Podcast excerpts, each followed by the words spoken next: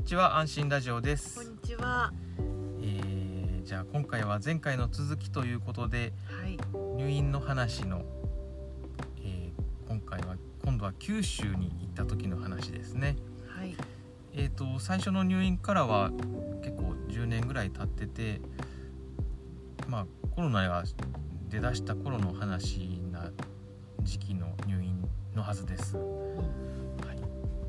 ですね今回あれ今回というか、まあ、あの九州の入院の方が保護入院って言って、まあ、前回はあの自主的にちょっと入院っていう話感じで入院したんですけど今回は、まあ、あの保護入院っていうのがねその病院の先生がまあこの人は保護して入院をさせる必要があると判断して、まあ、本人の意思にかかわらず入院っていう形なんでちょっとまあ強制入院みたいな感じになってしまったんですけど、えーまあねその電話がかかってきまして私クオンの方に、えー、と保健所の人だったかな？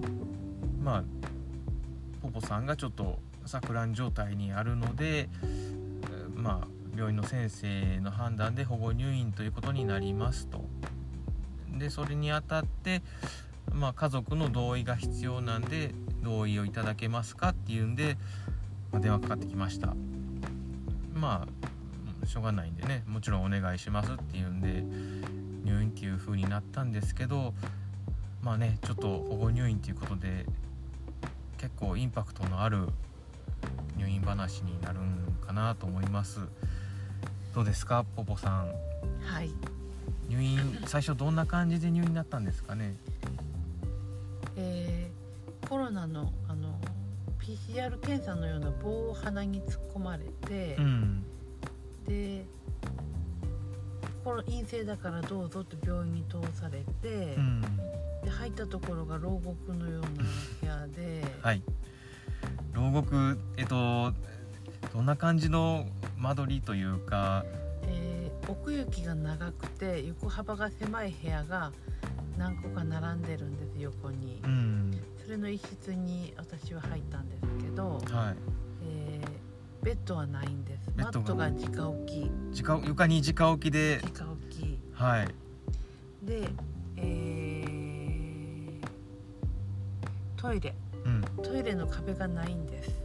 もうそのまま便器が部屋の隅にあるっていうことですか、はい洋式の。洋式の。はあなかなか強烈ですね。だから、うん。洗面所はないのでうん。手は洗えないし、うん。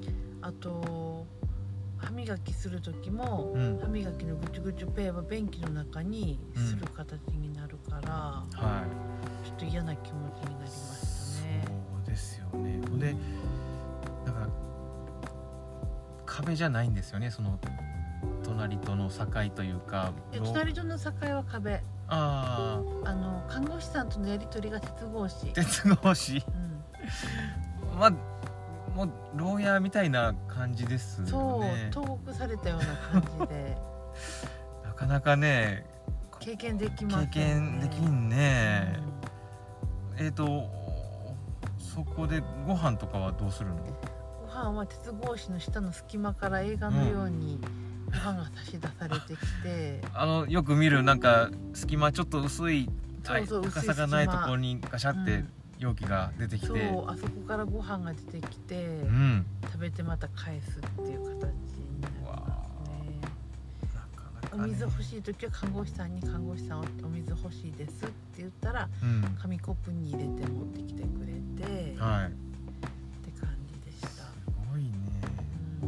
まあ言ったら保護室ですねこれはね。はい。その保護室の方はどれぐらいいたんですか？5日ぐらいと思うんです。1週間もはいなかったかなって感じがするんですけど。じゃあまあその保護室から1週間い5日ぐらいしたら今度は大部屋に行く感じですかね。一般病棟に行ったんですけどまず個室に入るんです、ああ一旦個室の方に入って、はいではい新しい人が入ってきたから、うん。ヤンキーみたいな若い子が ガラス窓から見てきて、はい。まだ急性期だったのかちょっとはイライラして腹が立ったので大きな声で言い返してたらはい。またその牢獄に戻されて、戻されちゃった。うん。なんと。で23日そこに行ってまた個室に戻って、はいで個室で過ごした後に大部屋に移動しました。あー。4人部屋を3人で使ってた部屋で、うーんあれですよね。カーテンでそう仕切られカーテンで仕て切られたようなところで,、でそこに知的障害の子がいたんですけどはい。その子と仲良くなって軽い知的障害の感じの子で、うん。お話はできるので、うんその子があのタロットカードのようにトランプを使って占いをしてくれるんです、ほじゃあその子が私を占ってくれたんですけどうはい。あなたはもうここに来ちゃダメって教えてくれました。ああタロットで出たんですタロッねトで出たもそうです。う入院しちゃダメだと。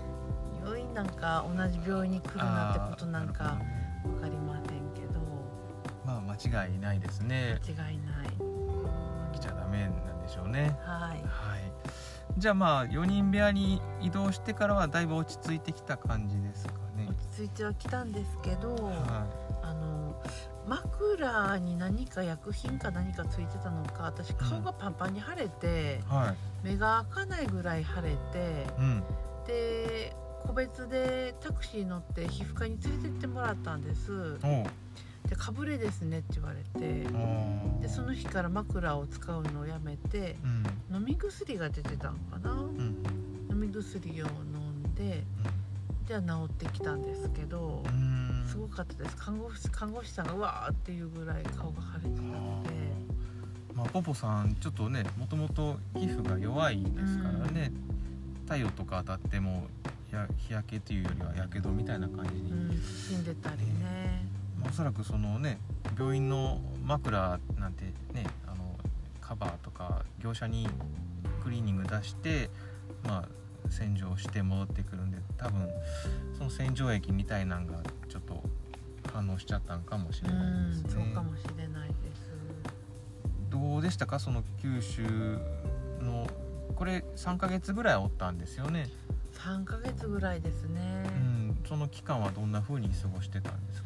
まず独房でいた時にああのどあの保護室にいた時に うん独房でもいいよ、うんあのー牢屋みたいになってるから隣とのなんて言うんだろう、声が聞こえるんですよあね。あ顔は見えないけど鉄格子だから声は少し越しに声が聞こえるんですけど、うんよく歌を歌ってる人がいて男の人で。うんうん。顔は見えないんですけどうん。その人に私リクエストをお願いしたんです。曲のリクエストを。はで歌ってくださって。い。は名前を聞かれたので答えて。い、うん。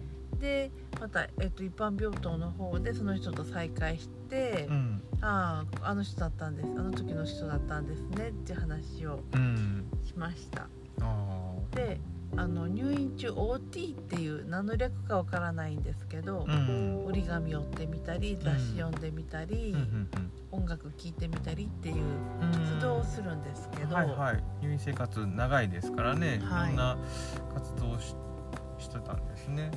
その中でカラオケがあったんですこの病院は。ほうほでカラオケのあの機械に向かって歌って採点をしてううん。で採点で高得点を出した上位の人たちだけでまた決勝戦を行ってうん。優勝者を決めるっていうシステムになうっててん。そんな大会があったんですね。あったんで私上位に入ってう。ん、で決勝行けたんです。はでリクエストをお願いした男の人も決勝に残っていうん。2人とも優勝はできなかったんですけど、うん。まあ、いい思い出だねって感じで。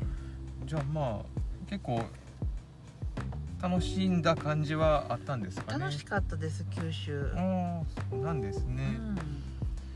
まあねいろんな保護室から大部屋に移動して まあねどうでしたか？さい他に何かありましたかね？他そうです。ああのー最初ちょっと仲良くなった女の人がいたんですけど途中うん喧嘩をしてしまってう、ん。先にその人が退院をするっていううんことがありましたねうー、んまあやっぱぶつかったりする人も中にはおった感じですかねねちょっと急性期みたいな感じがしましたね向こうが、ああなるほどね。う確かに病院の性質上そういう人が受け入れやすい病院だったような確か気がしますね。うん。まあねポポさんも急性期で、まあ、連れて行かれたとこなんで、うん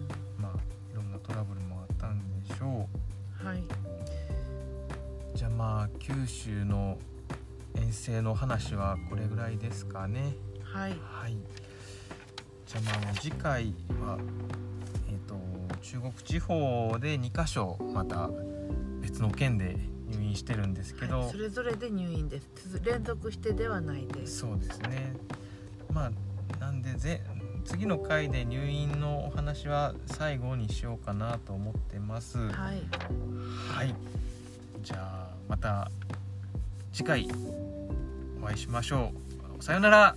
さよなら。